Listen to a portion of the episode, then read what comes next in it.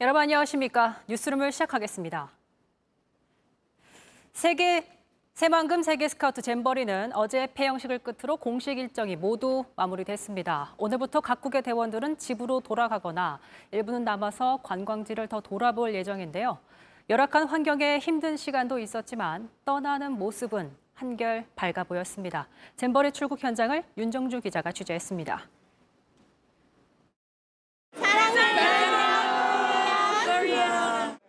야영 가방을 맨 대원들이 하나둘씩 모입니다. 카메라를 향해 밝게 웃으며 손을 흔들고 기념 촬영도 합니다. 양손엔 선물 꾸러미가 가득합니다. I got toothpaste and toothbrush kits. Open it. Oh, um, this from Baby Shark. 보물이로는 각국의 스카우트 대원에게 받은 배지입니다. Lanka and from Taiwan. I got this one from the USA, which is pretty cool. 무더위에 힘든 순간도 있었습니다. There was no shadow uh, on the terrain. There are just no clean toilets anywhere on our terrain. 계획한 야영은 못 마쳤지만 한국은 좋은 기억으로 남았습니다. Probably the locals. A local man gave me and my friends like there's five fully grown watermelons. 무엇보다 소중한 건 각국에서 온 대원들과 나눈 우정입니다. Can you tell me the most memorable thing during the event? Of course. So first we have these uh, splendid people I met in this uh, jamboree. 오늘 인천공항을 통해 출국한 잼버리 대원은 약 7,700여 명. 오는 15일까지 3만 4천 명의 잼버리 대원들이 출국할 예정입니다. 출국 날까지 한국에 있는 대원들은 관광지를 더 둘러보고 돌아갈 계획입니다. Do you have any plan for tomorrow? Yeah, we, we maybe go to the eyeball theme park. I want to see the animal in, in there. 어제로 공식 일정은 끝났지만 잼버리 조직위원회는 대원들이 모두 귀국할 때까지 숙식과 관광을 지원하겠다고 밝혔습니다. JTBC 윤정주입니다. 어제 폐영식과 함께 열린 K-팝 콘서트는 큰 차질 없이 끝났지만 잼버리 기간 동안 기억나는 건 부족한 준비, 부실한 운영, 미흡한 관리, 그야말로 문제투성이었습니다. 10일 동안 벌어진 일들을 박준우 기자가 정리해봤습니다. 새만금 세계 스카우트 잼버리는 우여곡절 끝에 K-팝 콘서트를 마지막으로 12일간의 공식 일정을 마쳤습니다. Yes, it was amazing. So it was really fun, and uh, like seeing all of us together, it was it made me really happy. 막판 K-팝으로 분위기가 달라진 면은 있지만 전체적으로는 부실했다는 비판에서 자유로울 수 없습니다. 개막 첫날부터 온열 질환자가 속출했고 개영식에선 100여 명이 집단 탈진했습니다. 여기에 곰팡이 달걀 등 급식위생과 화장실과 샤워실 청결 문제도 도마 위에 올랐습니다. 3일차엔 온열 질환자가 급격히 늘면서 일부 프로그램이 중단되는 사태까지 겪었습니다. 복도에서 링게를 맞았거든요. 침대가 너무 부족하고 사람들이 너무 정신없이 실려와서 정부는 뒤늦게 폭염 관련 긴급 대책회의를 열고 얼음물을 공급했습니다. 영국과 미국 등 몇몇 국가는 조기 퇴영으로 마음이 기운 뒤였습니다. 설상가상으로 영내에서 성범죄 논란이 불거졌고 태풍 카눈까지 겹쳤습니다. 결국 사상 초유의 전원 철수 결정이 내려지면서 새만금 잼버리는 반쪽짜리라는 딱지가 붙었습니다. This is the first time that we have a traveling jamboree. 그럼에도 정부는 날씨 때문에 어쩔 수 없었다는 점을 마지막까지 강조했습니다. 대회 기간 내내 기후 변화로 인한 유례 없는 폭염과 태풍 등으로 스카우트 대원 여, 여러분들이 어려움을 겪은 데 대해 매우 안타깝게 생각합니다. JTBC 박준호입니다. 잼버리는 끝났지만 잼버리 사태에 대한 책임 추궁은 이제 시작됐습니다. 전 정부에서 유치한 행사란 점을 겨냥하는 국민의힘과 현 정부의 준비 부족과 운영 미숙을 문제 삼는 더불어민주당. 서로 상대방의 잘못이라며 목소리를 높이고 있습니다. 송우영 기자입니다. 여권은 잼버리가 끝나자 준비 부족에 대한 공직 감찰과 감사원 감사는 물론 수사 필요성까지 주장하고 있습니다. 김기현 국민의힘 대표는 국민들의 헌신적 참여 덕분에 잼버리가 잘 마무리됐다면서도 폐영식에 민주당 지도부가 참석하지 않았다고 비판했습니다. 그러면서 자신들이 집권하던 시절 유치한 행사를 정쟁의 수단으로 삼아 외면하는 건 결코 바람직하지 않다고 주장했습니다. 국민의힘은 도지사와 담당 군수가 민주당 출신인 전라북도를 겨냥하고 있습니다. 부실한 공사와 납품된 물품들, 아이들에게 제공된 썩은 달걀까지 전북도 입찰 담당 공무원들과 공사 및 물품 공급 등을 수주한 지역 업체 간에 이권 카르텔은 없었습니까? 민주당은 현 정부의 준비 부족과 운영 미숙을 문제 삼고 있습니다. 오늘은 폐영식 후에도 잼버리 대원들을 최대한 지원하라고 한 윤 대통령의 발언도 비판했습니다. 잼버리 대회 참사 뒷수습에는 이렇게까지 정성에 정성을 더하면서 이태원 참사와 오송 지하차도 참사 유가족들께는 왜 그렇게 무심했습니까? 민주당은 정부와 지자체들을 대상으로 한 국정조사 제안을 검토 중입니다. JTBC 송우영입니다. 중국 정부가 한국 단체 여행을 전면 허용한 지 하루 만에 제주와 인천은 벌써부터 들썩이고 있습니다. 중국발 크루즈 50여 척이 제주 방문을 예약하는가 하면 중국 온라인 여행 사이트엔 한국 여행 상품이 넘쳐나고 있습니다. 정희윤 기자가 취재했습니다. 승객 118명을 태운 카페리 뉴 골든 브릿지 5호가 들어옵니다.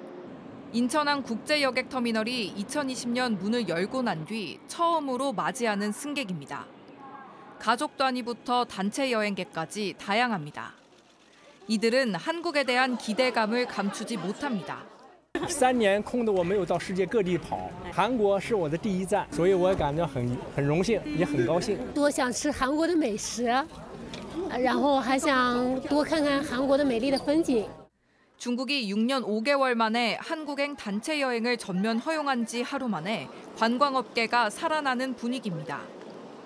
중국발 크루즈선 53척이 제주 방문을 예약했고 배가 항구에 잠시 머무는 기항 신청은 내년 3월까지 마감됐습니다. 경제적 기대감도 큽니다. 코로나 이전에는 어, 중국 여행객이 연간 100만 명 정도가 어, 인천항을 통해서 어, 우리나라를 방문했습니다.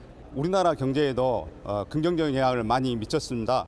이번에 가족 여행차 한국을 방문한 중국 여행사 사장은 한국 여행 문의가 빗발친다고 말합니다. 电话已经接不过来了，微信也回复不特别特别多人问。 중국 최대 온라인 여행 사이트 시트립에 한국을 검색하자 여행 상품이 1000개가 넘게 나옵니다. 서울과 제주 순으로 인기가 많습니다. 중국 여행객을 잃었던 호텔, 면세점, 전세버스, 카지노 등 관광업계가 활기를 되찾을 것으로 보입니다. JTBC 정희윤입니다.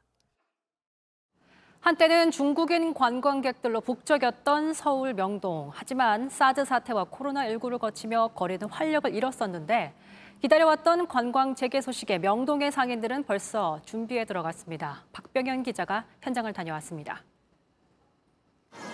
명동의 한 화장품 가게입니다. 중국어를 할 수 있는 직원을 모집한다고 한자로 적어놨습니다. 몰려올 중국인 관광객을 대비하기 위해서입니다. 아, 지금 중국만 아니라 그쪽에 약간 좀 화인이 많은 나라 그런 손님도 많이 들어오시니까 그래서 저희도 요즘 약간 계속 중국어 직원을 구하고 있어요. 그 중국 손님이 들어오면서 매출이 조금 더 약간 코로나 이전 그 정도 나왔으면 좋겠어요. 중국인이 특히 많이 찾는 상점은 단체 관광이 풀리며 기대감이 더 커졌습니다. 특히 뷰티에 관심이 많아가지고 그 화장품을 엄청 많이 특히 뭐 한국 화장품이 유명하잖아요. 그- 그런 부분에 대해서 구매하시는 게좀 달라요. 그러니까 좀 크다고 얘기를 해야 되나? 네. 음. 뭐 다른 나라에서 뭐 하나 두 개 사면은 거의 막 10개씩. 그러니까 아예 그게 자체가 달라요. 길거리 음식을 파는 노점상에도 중국어 안내문이 붙어 있습니다. 계란빵을 팔고 있는 아르바이트생의 국적은 다름 아닌 중국입니다. 일을 시작한 지 한 달이 채 되지 않았습니다. 여기 중국인 분들 많이 오세요? 네, 많이 오세요. 너무 좋아요. 20년간 명동에서 장사해온 상인은 사드 사태와 코로나19를 겪으며 매출이 절반 정도 줄었다고 합니다. 그래서 단체 관광 재개 소식은 가뭄의 단비 같습니다. 한 2, 30년 됐어요.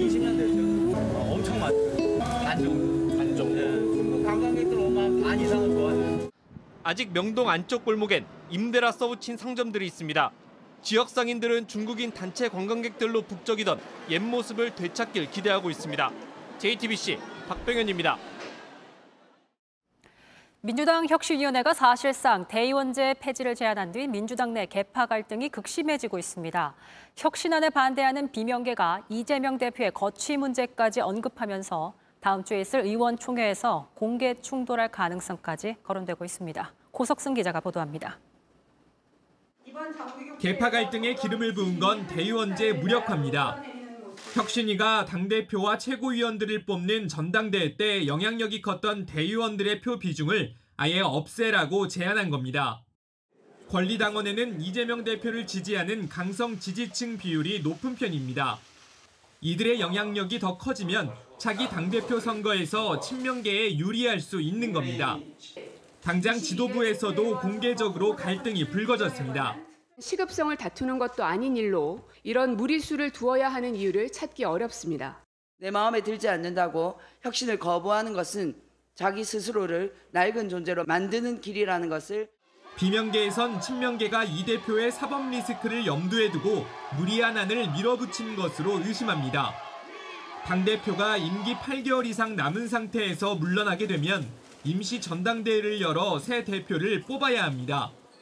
한 비명계 의원은 이 대표가 12월 전에 자진 사퇴하거나 구속될 경우를 대비하는 것 아니겠느냐며 차기 대표의 친명계를 안치기 위해 무리수를 두는 것으로 보인다고 비판했습니다. 비명계인 이원우 의원은 혁신안 발표 직후 이 대표를 향해 사실상 사퇴를 요구하기도 했습니다. 이런 가운데 이재명 대표는 원론적인 입장만 밝혔습니다. 혁신안은 어, 혁신위의 제안이기 때문에 에, 당내에 논의를 거쳐서 합당한 결과를 만들어내도록 할 것입니다. 그러면서도 당내 반발이 크다는 질문에는 답하지 않았습니다. 당내 반발도 큰데 얼마나 수용될 거라고 보세요? 혁신안은 조만간 열릴 의원총회에서 논의될 예정인데 친명계와 비명계가 공개적으로 충돌할 가능성도 거론됩니다. JTBC 고석승입니다. 교육부 한 공무원이 자녀의 담임교사를 아동학대로 신고해 직위 해제까지 몰고 간 일이 뒤늦게 공분을 사고 있습니다. 그런데 교육부는 애초부터 이 사실을 알고도 구두 경고에 그쳤던 것으로 드러났습니다. 박소연 기자입니다. 왕의 DNA를 가진 아이이니 듣기 좋게 말해달라. 지난해 교육부의 한 공무원이 자녀의 담임교사에게 보낸 편지입니다. 이 공무원은 전임교사를 아동학대로 신고해 직위 해제까지 몰고 간 이력도 있습니다. 그런데 교육부는 지난해 12월 이런 내용을 알고 자체 조사를 벌였지만 구두 경고에 그쳤습니다. 세종시가 이미 전임교사의 아동학대라고 결론 내린 뒤여서 갑질 여부를 판단하기 어려웠다는 게 이유였습니다. 교육기관에서의 자체적인 교육적인 그런 기준이 없이 자 조사가 없이 바로 직위해제를 내리는 것은 본인들의 업무 태만이지 않나. 세종시의 아동학대 판단 통지서를 확인해봤습니다. 학부모의 주장을 바탕으로 사실관계만 확인했을 뿐 학생 생활지도 과정에서 제기된 아동학대 신고의 특수성을 반영하지 않았습니다.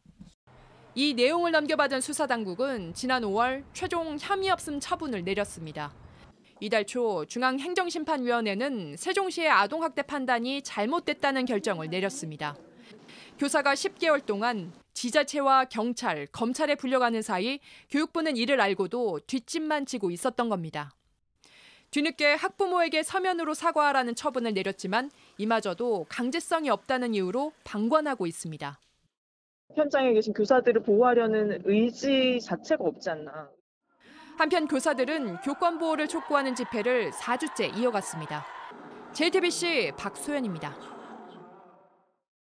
오늘도 종로구 일대에서는 교권 보호를 외치는 교사들의 목소리가 이어지고 있습니다. 교권 침해 실태와 그 대책에 대해서 초등학교 교사 출신 변호사죠. 이미랑 변호사와 이야기 나눠보겠습니다. 안녕하세요. 네, 안녕하세요. 안녕하세요. 어, 사실 앞서 전해드렸던 이제 왕의 DNA 이런 사건들도 봤을 때 심각한 교권 침해 사례들이 진짜 잇따라 드러나고 있습니다. 최근에 좀 선생님들의 그런 목소리가 더 많이 나오고 있습니까? 어때요? 네, 맞습니다. 사실 교육활동 침해 행위는 지난 10년간 꾸준히 증가를 해왔고요. 음. 다만 최근에는 교사에 대한 욕설, 폭행뿐만 아니라 무고한 아동학대 신고가, 신고가 너무 무분별하게 이루어지고 있어서 네. 상당히 심각한 상황입니다.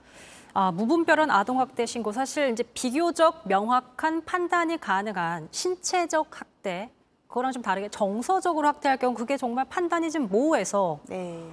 어, 보셨을 때 이런 것까지 정서적으로 학대라고 신고를 하시는구나라는 게 어떤 게 좀 있을까요? 제가 실제로 변호인으로서 변호한 사례만 말씀을 드리면요. 초등학생들한테 칭찬 스티커를 부여한 것이 상대적 박탈감을 유발해서 아동학대라고 신고된 사례가 있었고요. 또 우는 아이를 충분히 달래지 않고 잠시 혼자 진정하고 있으라라고 말한 것이 정서적 아동학대라고 신고된 사례가 실제로 있었습니다. 또 선생님이 발표할 때 손을 높이 들라고 했다고 그것도 아동학대라고 신고된 사례가 실제로 있었습니다. 아, 그러니까 칭찬 스티커를 주지 않았다고. 그 자기 아이한테 안 줬다가 아니라 그냥 반에서 칭찬 스티커 제도를 활용한 것 자체가, 자체가. 문제다. 네, 이런 주장이었습니다. 그런 것들은 이제 아, 그럼 판단하기 정말 쉽지 않을 것 같은데. 네. 결과적으로 그런 것들은 어떤 판단이 지금 내려졌는지도 뭐 말씀해 지금 주시겠어요? 진행 중인 상황도 있고 네, 무혐의가 나온 상황들도 있어서 딱 단정지어 말씀드리기는 어려운데 지금 말씀드린 이 세 가지 사안은 사실 정서학대로 인정되면 안 되는 사안입니다. 음, 음. 그래서 사실 교사의 정당한 훈육에 대해서 어, 여러 가지 목소리가 나오는데 아동학대 면책권을 부여해야 한다 이런 주장이 나오고 있습니다. 근데 이렇게 되면 또 한쪽에서는 그러면 또 진짜 아동학대는 어떻게 잡을 것이냐 이런 상황에 대해서 어떻게 좀 보세요? 말씀하신 것처럼 뭐 교사는 아동학대로 처벌하지 않는다 이런 식의 면책 조항은 사실 안 되거든요. 그럼 실제로 아동학대를 한 선생님을 처벌할 수 없다는 얘기이기 때문에 그 네. 법적으로는 좀 말이 안 되는 주장이고 네. 오히려 뭐 선생님들께서 지금 생각하시는 게 교사의 정당한 교육 활동은 아동학대로 보지 않는다 뭐 이런 조항을 많이들 말씀을 하세요. 근데 그러한 조항의 경우에도 그러면 정당한 게 뭐냐로 또 다시 고소를 하고 또 수사를 받고 재판을 받아야 돼서 사실 큰 실효성이 있을까 하는 의문은 있습니다. 게다가 이제 제가 말씀하신 걸 좀 봤는데 어쨌든 이런 거를 법으로 학교 단체에서 이걸 이슈화시켜서 문제 삼는 거는 될 수 있지만 교사 개인 차원에서 그 상황이 벌어졌을 때 교실 안에서 할 수 있는 건 거의 없다면서요. 네, 맞습니다. 그게 또다시 아동학대 문제랑 귀결이 되는데요. 교사가 뭐 목소리를 높인다거나 단호하게 말하는 것도 자꾸만 정서학대라고 말씀을 하시니까 네. 이제 정말 할 수 있는 방법이 안 남아 있거든요. 네. 그래서 지금 교육부에서 서둘러서 교사의 어떤 지도를 할 수 있는 구체적인 매뉴얼을 만들고 있다고는 하는데 그 생활지도 매뉴얼이 어떻게 나올지는 한번 지켜봐야 될 것 같습니다. 근데 사실 뭐 교사 생활 한 5년 동안 하신 걸로 제가 알고 있습니다. 근데 상황이 때마다 다르고 아이가 다 다른데 그 매뉴얼이 있다고 해서 그게 정말 정당한 훈육이 될까요? 매뉴얼대로 한다고 해서 매뉴얼대로 따라와 주는 것이 아니잖아요. 네, 정확한 지적이십니다. 사실 매뉴얼을 만들어야 된다고 말하는 자체가 되게 슬픈 현실이거든요. 교사는 자신의 교육자적인 판단 하에 교실 안에서 자기가 훈육을 할 수 있는 권리가 보장이 돼야 돼요. 지금 근데 그게 보장이 안 되니까 그럼 최소한 매뉴얼이라도 달라. 우린 매뉴얼대로만 할게. 지금 이렇게 말씀을 하시는 거거든요. 정말 안타까운 현실입니다. 아, 정말 어렵겠다라는 생각 계속해서 질문을 드리면서 생각이 드는데 근데 학부모 입장에서는 어쨌든 나의 소중한 아이가 교육을 받는데 이게 또 지나치면 또 학대로 넘어갈 수 있고 부족하면 또 안 되기 때문에 이 선을 정말 잘 타야 하는데 이 둘의 건강한 뭐랄까요 좀 그런 관계를 위해서는 하, 어떤 게 좀 가장 시급하다고 보세요? 그게 지금 말씀드린 그 아동학대, 아니, 아동학대를 신고당하지 않을 수 있는 정당한 교육활동 매뉴얼입니다. 왜냐하면 그 학생 인권 너무 중요하죠. 네. 너무 중요한데 그 반에 있는 한쪽에 소위 금쪽이라고 하는 학생이 다른 학생들의 수업을 방해할 때 그 학생을 제재할 수 있는 방법이 없다면 결국 다른 선량한 학생들의 인권, 선량한 학생들의 학습권을 침해할 수밖에 없습니다. 그래서 최소한의 그러한 매뉴얼이라도 달라. 그래야 우리가 다른 학생들의 인권 그리고 교권 보호할 수 있지 않냐라는 것이 현장의 목소리이십니다. 그러니까 사실 교권이 무너지면 이 피해를 보는 건 즉각적으로 학생이 될 텐데 교권 확립, 아, 무너진 교권을 다시 재정립하는 게 가장 좀 시급하다고 보는 건 뭐라고 보세요? 아, 사실 정말 어려운 문제이긴 합니다. 법적으로 제도적으로만 풀 수 있는 문제가 아니거든요. 그래서 제가 뭐 이제 학부모님들도 제발 학교를 조금만 믿고 좀 이렇게 신뢰해 주시라라는 말씀을 많이 드리긴 하는데 또 그런 의식적인 것만 호소하기에는 당장 선생님들이 너무 또 피해가 크세요. 그래서 이게 정말 해결이 어려운 문제이긴 합니다. 아 정말 좀 많이 시급한데 얘기를 나눠볼수록 이거는 정말 첨예하게 다뤄야 되는 문제이기도 하고 애매하고 네. 가치 판단이 좀 많이 들어가 있는 상황이라서 아, 쉽지 않겠다 이런 생각이 들었습니다. 알겠습니다. 이미랑 변호사와 함께 문제 짚어봤습니다.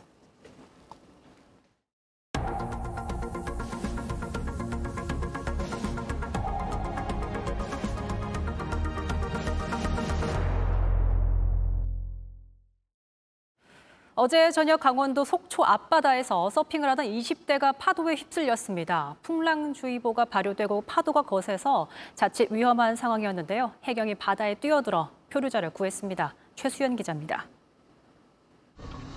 잠수복을 입은 해경이 바다로 뛰어듭니다. 거세게 몰아치는 파도를 거슬러 구조자에게 다가갑니다. 어제 저녁 6시 강원 속초 앞바다에서 서핑을 하던 20대 A씨가 표류됐습니다. 해경은 신고를 받고 6분 만에 현장에 도착했습니다. 구조대 테트라포드에서 30m가량 떨어진 곳에서 A씨를 발견했습니다. 두 해경은 A씨에게 가까이 다가가 구조했습니다. 당시 풍랑주의보가 발효되고 파도는 4m 이상으로 일고 있던 상황. 파도가 계속 밀어서 만일 테트라포드 쪽으로 밀렸다면은 어, 또 다른 사고로 인명사고로 이어질 수 있는 좀 아찔한 상황이었다고 생각됩니다. A씨는 곧바로 병원으로 이송됐고 생명에 지장이 없는 것으로 알려졌습니다. A씨는 일행 5명과 서핑을 하던 중 파도에 밀려 표류된 것으로 전해졌습니다. 속초 해양경찰서는 기상이 좋지 않을 땐 서핑 등 수상 레저 활동을 자제해달라고 당부했습니다. JTBC 최수연입니다. 대전에서 초등학생 4명이 훔친 전기차를 몰다 사고를 냈습니다. 대전 유성경찰서에 따르면 오늘 오전 10시 이들은 전기 충전을 위해 주차된 차에 문이 열려 있는 걸 보고 차를 훔쳐 약 7km를 운전하다 주유소 입간판을 들이받고 멈췄습니다. 경찰은 4명 중 12살 A군을 붙잡았고 나머지 3명은 찾고 있습니다. 지난해 11월 저희 JTBC는 일본에서 홀로 지내고 있는 유일한 광복군 오성규 애국지사의 소식을 전해드렸습니다. 당시 일제 추적을 피하려고 썼던 가명을 아직도 간직하고 계셨는데 국가보훈부가 이를 계기로 오지사를 고국으로 모시기로 했고 올해로 100세가 된 오지사는 드디어 내일 조국으로 돌아옵니다. 도쿄에서 김현희 특파원입니다. 바쁘신데 오셔서 미안합니다. 우리 저 국민들 대표해서 오랜만에 찾아뵈서 절을 한번 올리겠습니다. 올해 100세인 오성규 애국지사의 입에서 연신 죄송하다, 고맙다는 말이 나옵니다. 정부가 뒤늦게 불편한 몸으로 홀로 지내는 오지사를 고국으로 모시게 된 건데도 그저 기쁘기만 합니다. 오지사가 일제 강점기 시절 김구 선생이 이끄는 광복군 제3지대에 합류한 건 16살 때 일입니다. 만주에서 광복군이 있는 충칭까지 걸어갔습니다.